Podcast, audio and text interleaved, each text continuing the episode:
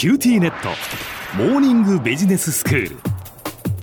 今日の講師はグロービス経営大学院の川崎敦先生です。よろしくお願いいたします。よろしくお願いします。先生、前回地方創生というテーマでお話をいただいて、地方創生といっても本当に漠然としているというか、大きいものでなかなかゴールのイメージが捉えられないというね、お話だったですよね。で、今グロービス経営大学院は実はその未踏にその学びの場を作って、そしてやっぱ学びの機会を作り、そこに空間を作り、そして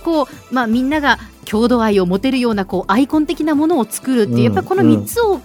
仕掛けとしてやっていて、地方創生、街づくりっていうのをやっているっていう風なお話もしていただきましたけれども、今日はどんなお話になりますか？その続きですよね。そうですね。まさにその地方創生で今プレイヤーの数が必要なんだよねっていうことを、前回お話をさせていただいたんですけれども、じゃあなんでそのプレイヤーが今必要なんだろうみたいな話を、どんな風に世の中が変化してるんだろうっていうのを地方創生の観点から少し紐解いてみたいなというふうに思います。やはりですね、これまではある意味右肩上がりの時代だったわけですよね。なので、どの地域に住んでいたとしても、ある程度の生活はできたということだと思うんです。ただ、ブーカの時代っていうね、先行きが見えない時代って言われてますが、地方に行けば行くほどさらにですね、それが非常に大きくなっているのも事実なんだと思うんですね。で、やはりそういう時代の中で、今までの時代と違うんだよっていうことを、まずはみんなが認識をしなきゃいけないと思うんです。じゃあ、今までの時代って何だったんだろうっていうと、地方の、いわゆる街づくりとか街おこし、地域活性っていうものは、定例のモデルがあったり、前例みたいなのがあって、例えば国なんかも補助金とか交付金なんかを使いながらですね、このモデルに従うんだったら補助金出しますよとか、どっかのなんか事例に従っていただけるんだったら応援しますよ、みたいなことが今までのね、当たり前だったんだと思うんですよ。なるほど。で、あるいはそれが、行政指導であり、例えばみんなが暮らしの中に不満があって課題があったとしても、まずは市役所に困ったら行ってみよう、みたいなことが今までの普通だったと思うんですね。でも今の時代は地域によってやっぱり事情も全然変わってきていると、変化のスピードも全然違うとなってきたときに、最近の元気な地域っていうのはもう市役所に頼るんではなくて、市役所と一緒に目線合わせはするんだけれども、とにかく小さくてもいいから自分たちでやってみようっていうところが多分今の全ての原点だと思うんですね。だから最近で言うと、例えばふるさと納税みたいな形で、企業がね、地域に対してお金を入れていくって仕組みが出来上がっていたり、さらにもっと身近な事例で言うと、クラウドファンディングみたいな事例で、何かをやりたいときにそのスタートの資金をみんなから集めるみたいなことが起こってきてるわけですよ。これって明らかに補助金とか交付金の時代とは相当違うということだと思うんですよね。で、さらに今まではサービスっていうとですね、やっぱり行政がやるとまず公平公正みたいなのが絶対にあるから、例えば地域の美味しいラーメン屋さんマップを作りましょうっていうと、あいうえお順に全部並べなければ誰も納得しないみたいな時代だったわけですよね。だけど今はメリハリをつけていかないと情報って届かないみたいな時代になってるわけじゃないですか。で考えると、結局は何が必要かというと、地域の実情や地域が持っているリソースに合わせて自分たちでそこを組み合わせて考えて、前例がないことに挑んでいく、デザインする力が求められてるんだと思うんですね。つまりは国とか官主導ではなくて、地域独自であり、官と民が公平に公正に連携していく、官民連携のスキームの中でビジネスを作っていくってことが大事だと思うんですね。で、ただここでのポイントは、大都市だったらば民間が完全 100% 頑張ればいいんですよ。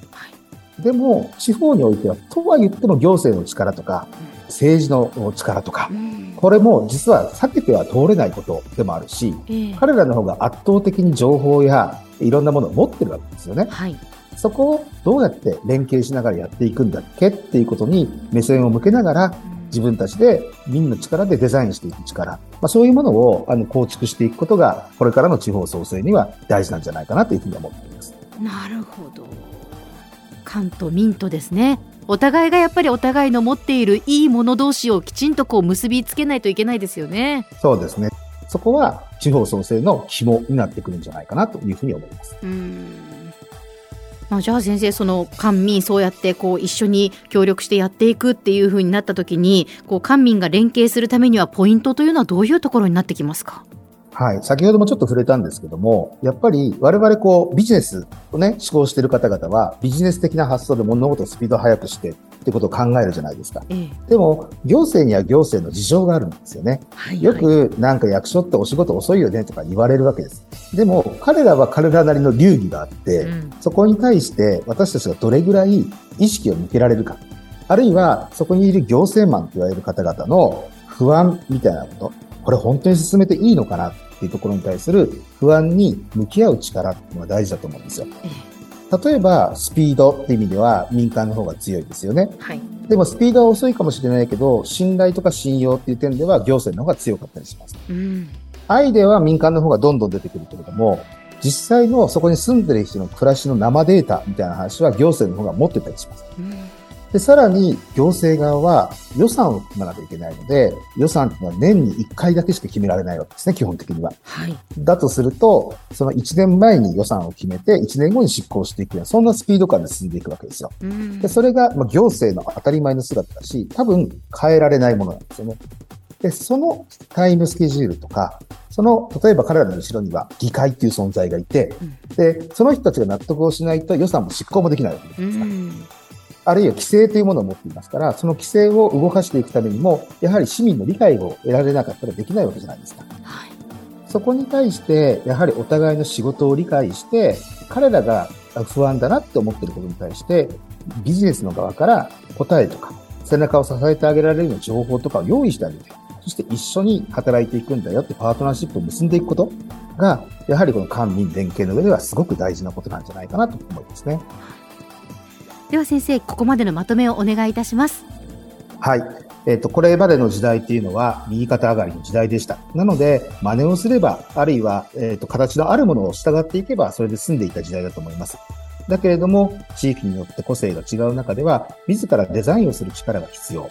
で、それは地方に行けば行くほど行政と一緒に考えなきゃいけないこともたくさんあります。したがってお互いがそこを理解し合うための体制を作っていく、対話を重ねていく、これが地域において根付いていくビジネスを作っていくための一つの要諦だと思っています。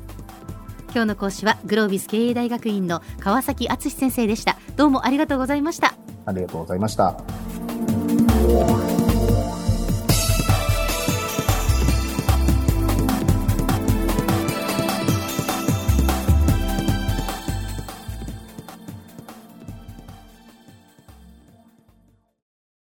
キューティーネットモーニングビジネススクール。今日の講師はグロービス経営大学院の川崎敦先生です。よろしくお願いいたします。よろしくお願いします。先生、前回地方創生というテーマでお話をいただいて、地方創生といっても本当に漠然としているというか、大きいもの